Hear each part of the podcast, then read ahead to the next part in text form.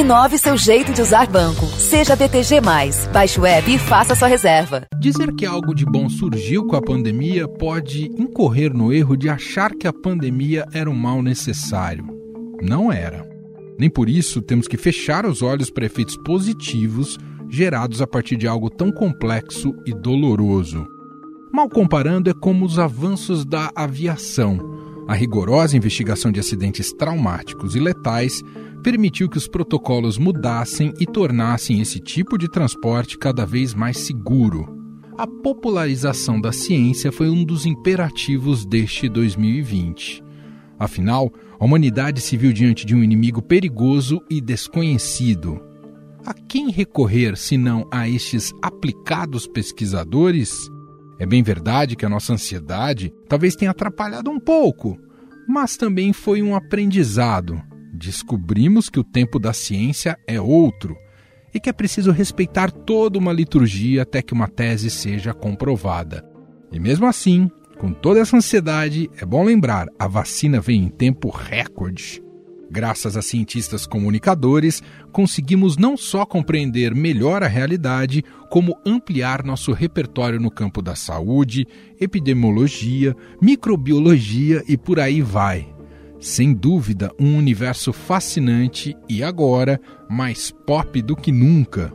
A nossa convidada de hoje, nessa série de entrevistas especiais de fim de ano aqui do nosso podcast, é uma brava lutadora contra o negacionismo e a favor da ciência. Botou a sua cara nas telas em centenas de entrevistas para ajudar a produzir significados, avaliar contextos e apontar algo para o futuro. A gente aqui volta a recorrer ao seu pensamento ágil, objetivo e tão elucidativo. Eu me refiro à incansável microbiologista e pesquisadora Natália Pasternak. Oi, Natália, seja bem-vinda. Tudo bom, Emanuel? Um prazer. De começar com uma pergunta muito simples, Natália. Essa pandemia vai acabar um dia? Vai toda pandemia acaba, mesmo que a gente faça tudo errado, mesmo com governo negacionista, um dia ela acaba. Se a gente fizer as coisas certas, ela acaba mais rápido e com menos mortes e com menos sofrimento, mas ela acaba. Do ponto de vista da ciência, o que determina o fim da pandemia é quando zera completamente os casos, Natália? Não, na verdade é quando a circulação do vírus é reduzida o suficiente para que a gente tenha apenas surtos esporádicos ou ele se torne endêmico ou sazonal. Da mesma maneira como aconteceu com a gripe espanhola, por exemplo, no começo do século passado, no começo do século XX, a gente teve uma pandemia de gripe espanhola, que era o vírus influenza H1N1, que é um vírus que de vez em quando volta, reaparece, causa surtos. Então, não é a erradicação total, porque isso, inclusive, a gente só consegue com vacinas e só conseguiu até hoje com a varíola. Mas é uma diminuição significativa que faz com que a doença justamente deixe de ser pandêmica, ela deixe de circular e de circular de forma tão intensa. E essa dinâmica das ondas, né? A gente tem falado em primeira, segunda onda. No Brasil há um debate se existe aqui a tal da segunda onda. Isso significa que ainda podem existir novas ondas da, ainda do coronavírus, Natália? Olha, as ondas, elas não são um conceito realmente epidemiológico, é muito mais um conceito prático, um conceito gráfico até, de quando você plota o número de casos e de óbitos num gráfico, você vai ver formar aquele pico, depois você tem uma queda pronunciada, fica um tempão num vale lá embaixo, e depois você tem outro pico. Então, quando a gente vê esse formato num gráfico, fica muito fácil caracterizar em ondas. Mas uh, o que se discute é que, tecnicamente, o que a gente observa no Brasil não poderia ser considerado uma segunda onda, porque a gente nunca teve a queda. A gente parou num platô, ficou um tempão num platô alto, e daí agora começa a fazer uma pequena corcova de novo, não chega a ser um pico, porque a queda não foi tão pronunciada. Uhum. E na verdade, o que a gente tem que levar em conta é que não é tão relevante assim o termo técnico que a gente usa, se é onda, se é repique, se é uma tsunami. O que a gente está observando é um aumento preocupante do número de casos e de óbitos. Isso pode acontecer de novo no futuro? Pode, mas para a gente evitar que isso aconteça tanto agora como no futuro, a gente já sabe o que precisa fazer. A gente precisa efetivar realmente as medidas de proteção, até porque nesse segundo pico que a gente está vendo, a gente está junto das festas de final de ano, a gente está num momento onde as pessoas estão muito cansadas das medidas de quarentena, e isso então acabou acelerando um aumento nos casos que foi motivado realmente pelo relaxamento das medidas preventivas. Isso pode acabar prejudicando a capacidade do nosso sistema médico, do SUS, de atender todas essas pessoas e o risco que a gente corre é de, após as festas de fim de ano, esses casos subirem tanto que a gente vai ter pessoas que vão acabar morrendo por falta de atendimento e não somente da doença. A Fiocruz alerta para a possibilidade de colapso no sistema de saúde em todo o país depois das festas de fim de ano. Que ao menos cinco estados do Brasil estão com a ocupação acima dos 80% nos leitos de UTI para coronavírus na rede pública. Natália, quanto ainda há de mistério no entendimento do coronavírus e de sua atuação? Olha, tem muita coisa que a gente já aprendeu sobre o vírus, com certeza, durante 2020, mas tem muita coisa que a gente ainda precisa entender. Por exemplo, nós não sabemos se quem já teve a doença está realmente protegido de uma segunda infecção, tudo indica que sim, e não sabemos durante quanto tempo. Percebemos que por pelo menos seis a oito meses as pessoas parecem estar protegidas de uma segunda infecção, mas não sabemos se essa proteção vai ser duradoura, vai ser para a vida inteira, vai ser temporária. Então, o tempo da imunidade eu acho que é um dos aspectos que precisa ser estudado, mas que infelizmente requer justamente tempo para ser estudado. Não dá para fazer previsão com bola de cristal. E a mesma coisa as vacinas. Nós não sabemos quanto tempo de imunidade as vacinas vão conferir. Outro fator que eu acho que ainda precisa de uma boa resposta é se, mesmo protegidos de uma segunda infecção, nós ainda somos capazes de transmitir o vírus, ou seja, a gente ainda pega e replica o vírus o suficiente para passar para outra pessoa, mesmo que nós estejamos protegidos de desenvolver doença. E isso também vai valer para as vacinas. Então, tem muita coisa que a gente ainda precisa entender, mas com certeza a gente já avançou muito durante esse ano. Do ponto de vista da microbiologia, o vírus ele já foi todo esquadrinhado, Natália?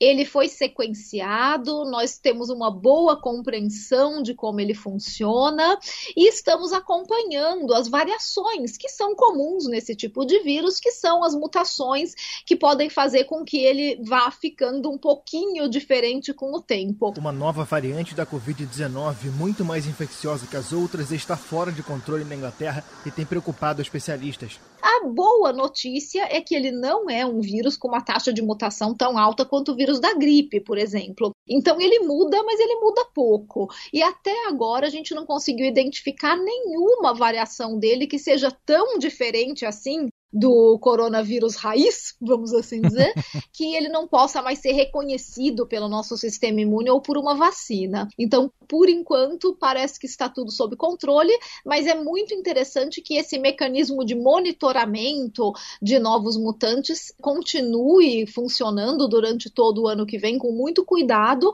porque pode aparecer aí de repente alguma variação do vírus que possa ser preocupante. Esse gancho que você nos coloca aqui me obriga a reforçar a pergunta: existe uma possibilidade até estatística para que esse coronavírus se torne, ou uma nova cepa, se torne ainda mais perigoso? Pode acontecer dele se tornar mais perigoso, menos perigoso. As mutações não são necessariamente sempre para o pior e principalmente para o pior do, do, nosso ponto de vista, porque para o vírus muitas vezes pode ser uma vantagem ele se tornar simplesmente mais contagioso, mas menos virulento. Então a gente tem que pensar no que, que é uma vantagem adaptativa para o vírus. Ele pode mutar e se tornar mais agressivo, ele pode mutar e se tornar menos agressivo, e ele pode mutar e não acontecer absolutamente nada. Por por isso que a gente tem que monitorar. As possibilidades sempre existem, mas como falei, não é um vírus que tem uma taxa de mutação muito alta. Quer dizer, do ponto de vista do vírus, se é que isso é possível, o, o ideal é que ele não mate seu organismo em que ele está presente. É isso, Natália? Do ponto de vista de qualquer parasita, sim, a gente tem essa ideia de que o bom parasita é aquele que não mata o organismo, mas isso não é exatamente verdade. Na verdade, o bom parasita é aquele que não mata o organismo antes de poder se replicar e infectar outro organismo. E esse coronavírus, nesse sentido, ele é um parasita extremamente bem sucedido, porque ele infecta e se transmite antes mesmo das pessoas terem sintomas. Então, ele é extremamente extremamente bem sucedido no que a gente chama de, de fitness viral, de adaptação e ele só realmente teria alguma vantagem adaptativa se ele conseguisse alguma mutação que fizesse com que ele se espalhasse mais rapidamente, por exemplo. Mas ele já é um vírus muito bem adaptado. Sobre as causas, Natália, o que há de consenso em relação ao surgimento do coronavírus? Né? Temos as informações que ele veio lá da China, aparentemente lá de Wuhan, né, daquela feira. Até possível cravar do ponto de vista científico que tem relação com o comportamento da humanidade, enfim, ou da dinâmica das nossas sociedades e seria um comportamento muito predador. Dá para colocar nessa conta de fato, Natália?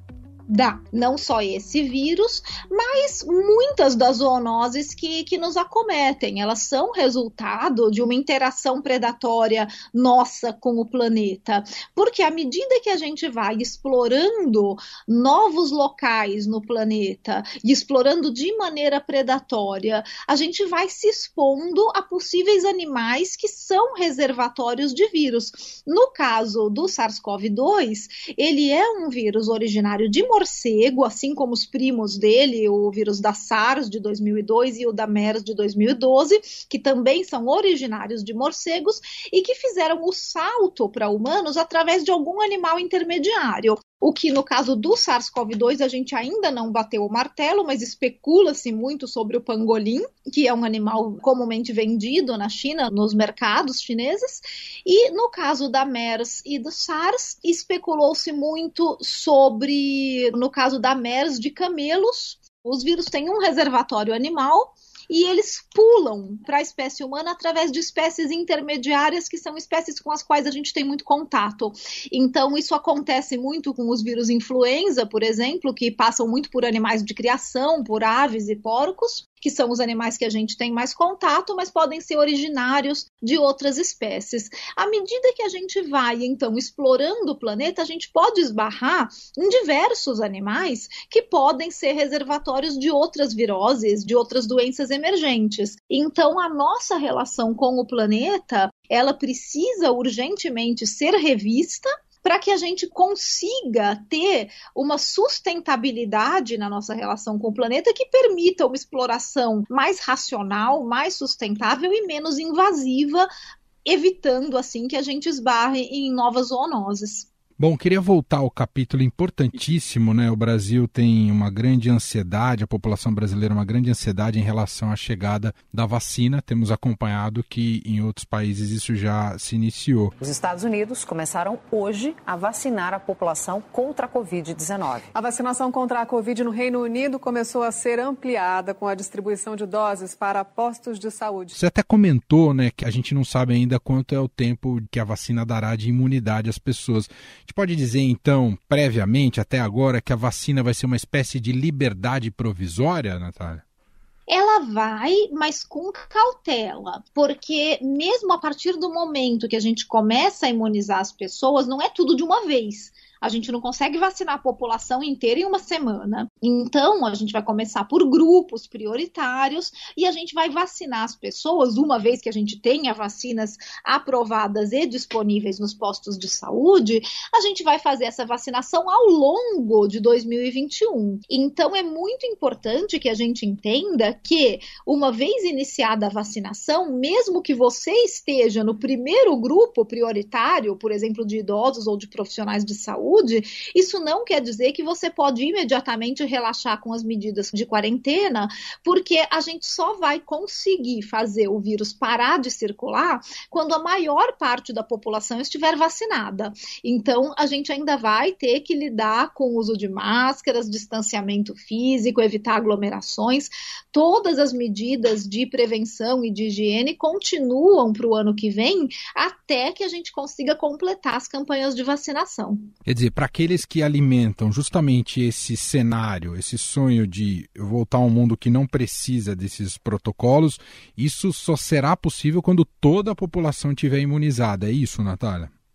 Quando a maior parte, não precisa ser toda 100%, tá. até porque isso vai ser muito difícil, mas quando a maior parte da população estiver imunizada e que a gente realmente consiga controlar a disseminação da doença. Então vai precisar de um pouquinho de paciência, que a gente ainda vai ficar com essas medidas de quarentena mais um pouco.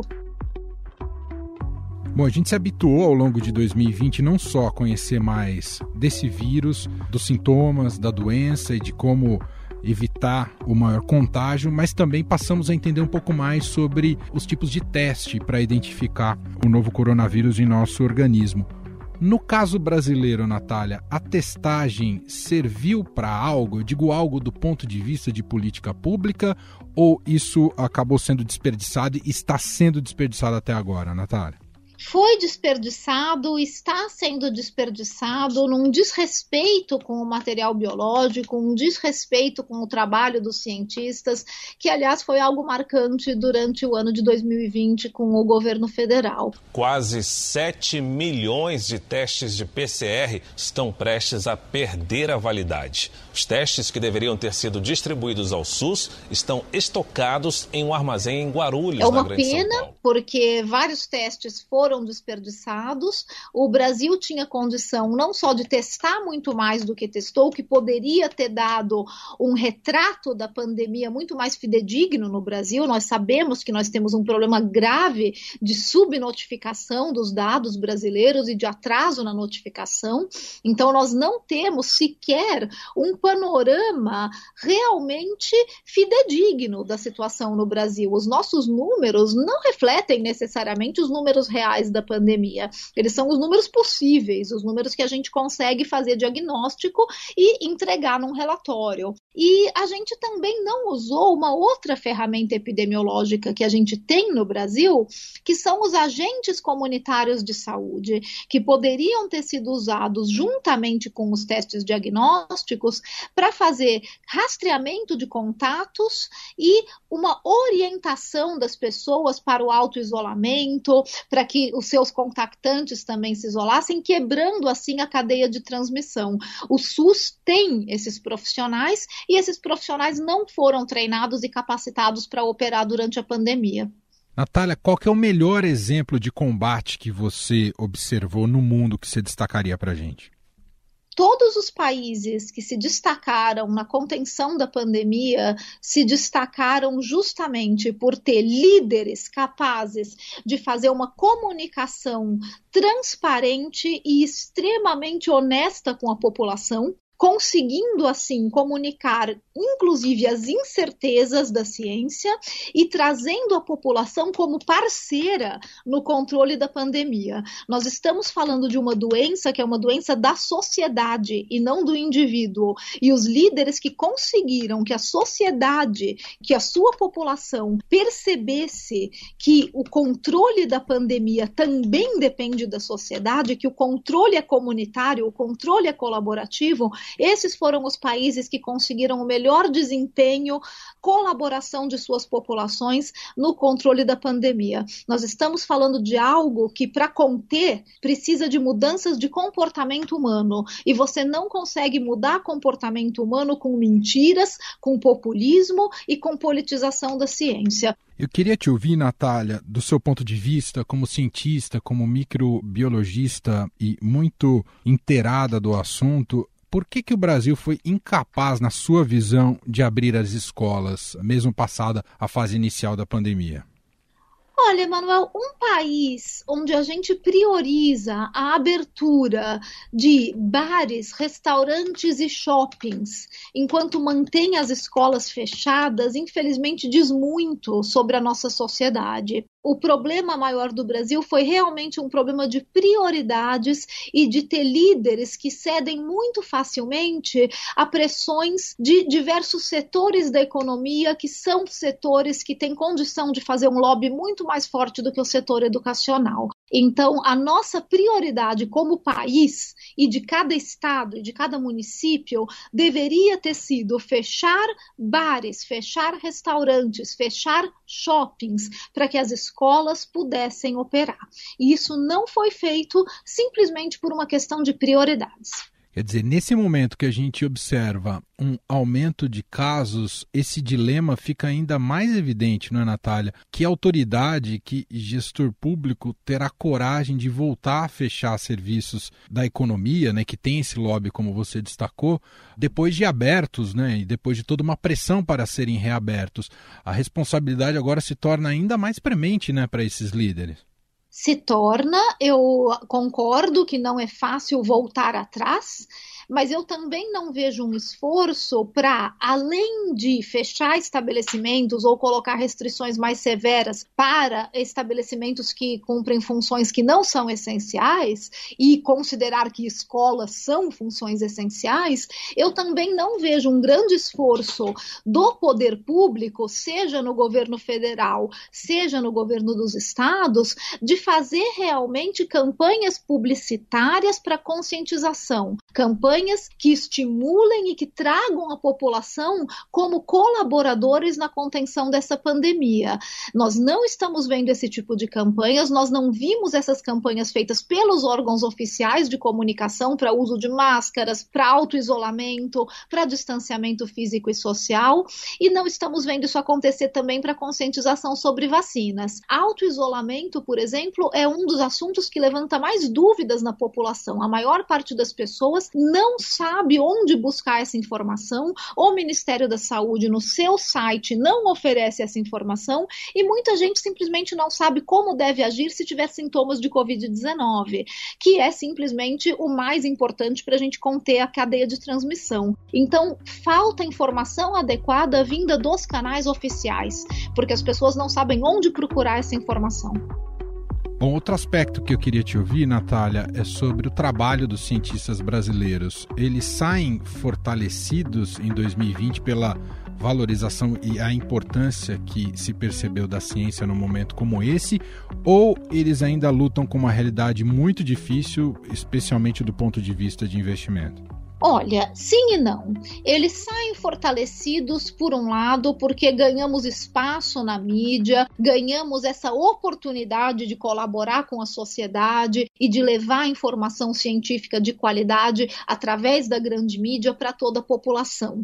Então, essa abertura e essa parceria com a mídia brasileira, eu espero que continue depois da pandemia para que a população siga sendo informada sobre ciência por bons cientistas. Por outro lado, a ciência brasileira vive uma das maiores crises de financiamento dos últimos tempos, sai com esse governo extremamente desvalorizada, não temos mais as bolsas de estudo para os nossos pós-graduandos, o nosso investimento em projetos de pesquisa foi extremamente reduzido, né? o orçamento da ciência brasileira sofreu cortes expressivos e nós vemos isso muito claramente nas prioridades de financiamento pelo governo federal, pelo Ministério da Saúde e pelo Ministério de Ciência e Tecnologia, quando, por exemplo, em meio a uma pandemia, o Ministério da Saúde aloca 85 milhões de reais para fazer campanhas publicitárias para o agronegócio. E o Ministério da Ciência e Tecnologia, por sua vez, aloca 11 milhões de reais para um estudo de teste clínico de vermífugo que serve a propósitos populistas e não científicos. O ministro Marco Marcos Pontes avaliou como positivos testes com anitazoxanida, conhecida como Anita, para tratamento da Covid-19, mesmo com os resultados mostrando que esse vermífugo não evita as complicações da doença. Então, se por um lado cientistas foram reconhecidos socialmente pela sua importância, por outro lado, eles seguem sendo ignorados e atacados pelas instituições brasileiras se a gente colocasse esse 2020 numa balança, o negacionismo e as evidências científicas, essa balança penderia para qual lado, Natália, aqui no Brasil, na sua visão? Para o negacionismo é muito triste, mas para o negacionismo, e eu não tenho dúvidas disso, nós estamos fazendo um trabalho hercúleo, nós cientistas e vocês da mídia, desde o começo do ano, para tentar levar a evidência científica para a formulação de políticas públicas e para informar a população. E nós ainda temos a cloroquina como política pública de saúde, o presidente agora falando contra vacinas e durante todo esse ano falando que a pandemia era só uma gripezinha, o uso de máscaras é desnecessário e vocês são todos maricas. Todos nós vamos morrer um dia, aqui todo mundo vai morrer. Tem que deixar de ser um país de maricas. Então, é, o negacionismo ainda é preponderante no país e certamente o grande responsável por a gente ter um número tão significativo de casos e de óbitos. A contenção da pandemia no país poderia ter sido muito melhor se a gente tivesse tido sucesso em realmente conseguir comunicar o que é uma evidência científica e o que é uma evidência científica de qualidade. Infelizmente, nós tivemos a desinformação sendo veiculada diretamente pelo governo federal, com endosso do Ministério da Saúde e do Conselho Federal de Medicina. São instituições que têm um peso muito forte e contra as quais é muito difícil brigar. O quanto a pandemia transformou a sua vida, Natália?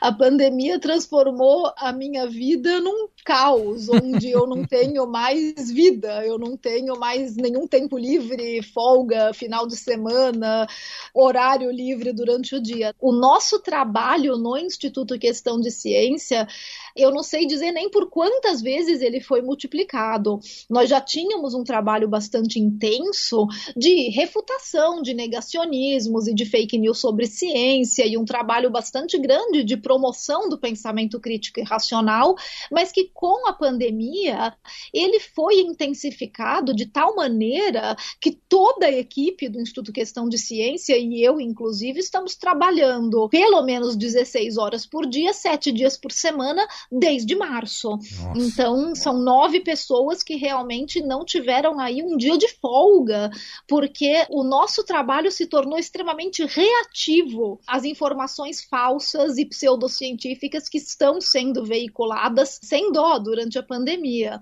Então, um trabalho que é, por sorte, um trabalho que a gente faz com muito prazer e de extrema relevância, mas certamente um trabalho exaustivo. O que mais você deseja fazer quando tudo isso acabar, Natália? Eu desejo voltar a ter tempo para me preocupar de novo com os meus cursos, com os meus alunos, com os livros que eu tenho encomendados para escrever junto com meu companheiro Carlos Orsi, que é jornalista de ciência. Tem muita coisa que ficou em suspenso, inclusive muitos projetos interessantes do Instituto Questão de Ciência que ficaram em suspenso durante a pandemia e que a gente espera a partir do ano que vem poder de novo colocar em prática. Nós temos um projeto muito bonito que é um pequeno projeto de fomento de bolsas de mestrado que era para ter começado esse ano e não conseguimos por causa da pandemia, um curso de jornalismo científico em parceria com a Unesp que também era para ter sido oferecido esse ano. Então tem muita coisa que teve que ficar aí guardada para quando o mundo estiver curado. Deu para perceber que você gosta de trabalho, hein, Natália? te fiz essa pergunta, você só falou coisas de trabalho, Natália eu sou muito apaixonada pelo que eu faço, então trabalhar para mim é um prazer, mas reduzir o ritmo seria bom. Uma última pergunta, e uma pergunta que fica parecendo que você é profeta do apocalipse, Natália, mas virão novas pandemias? Isso é uma certeza absoluta? Como boa profeta do Apocalipse, eu vou ter que dizer que sim. Virão porque a gente não tem como reverter a maneira como a gente interage com o planeta. A gente pode melhorar isso. A gente pode e deve buscar formas mais sustentáveis de interagir com o planeta. Mas certamente nós estamos sujeitos a, como eu falei antes, esbarrar em novos reservatórios animais que podem ser reservatórios de doenças emergentes. Então nós precisamos estar preparados preparados para futuras pandemias. É certo que elas virão, a gente só não sabe que tipo de agente vai ser e precisamos estar devidamente preparados para lidar com eles, para que não nos encontrem numa posição tão vulnerável quanto esse coronavírus nos encontrou. Muito bem, quero agradecer muito à microbiologista, pesquisadora Natália Pasternak, que gentilmente cedeu seu valioso tempo aqui para conversar com a gente e avaliar um pouco dos rumos da pandemia e fazer um balanço do que tivemos até agora. Natália, muito obrigado, viu? E um ótimo 2021 para você. Eu que agradeço, Emanuel, para você também.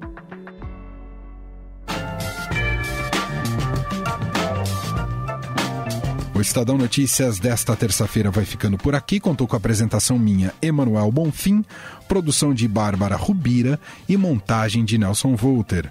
O diretor de jornalismo do Grupo Estado é João Fábio Caminoto. Para mandar seu comentário, sugestão, o e-mail é podcast@estadão.com. Um abraço para você e até mais. Estadão Notícias. Inove seu jeito de usar banco. Seja BTG. Baixe o app e faça sua reserva.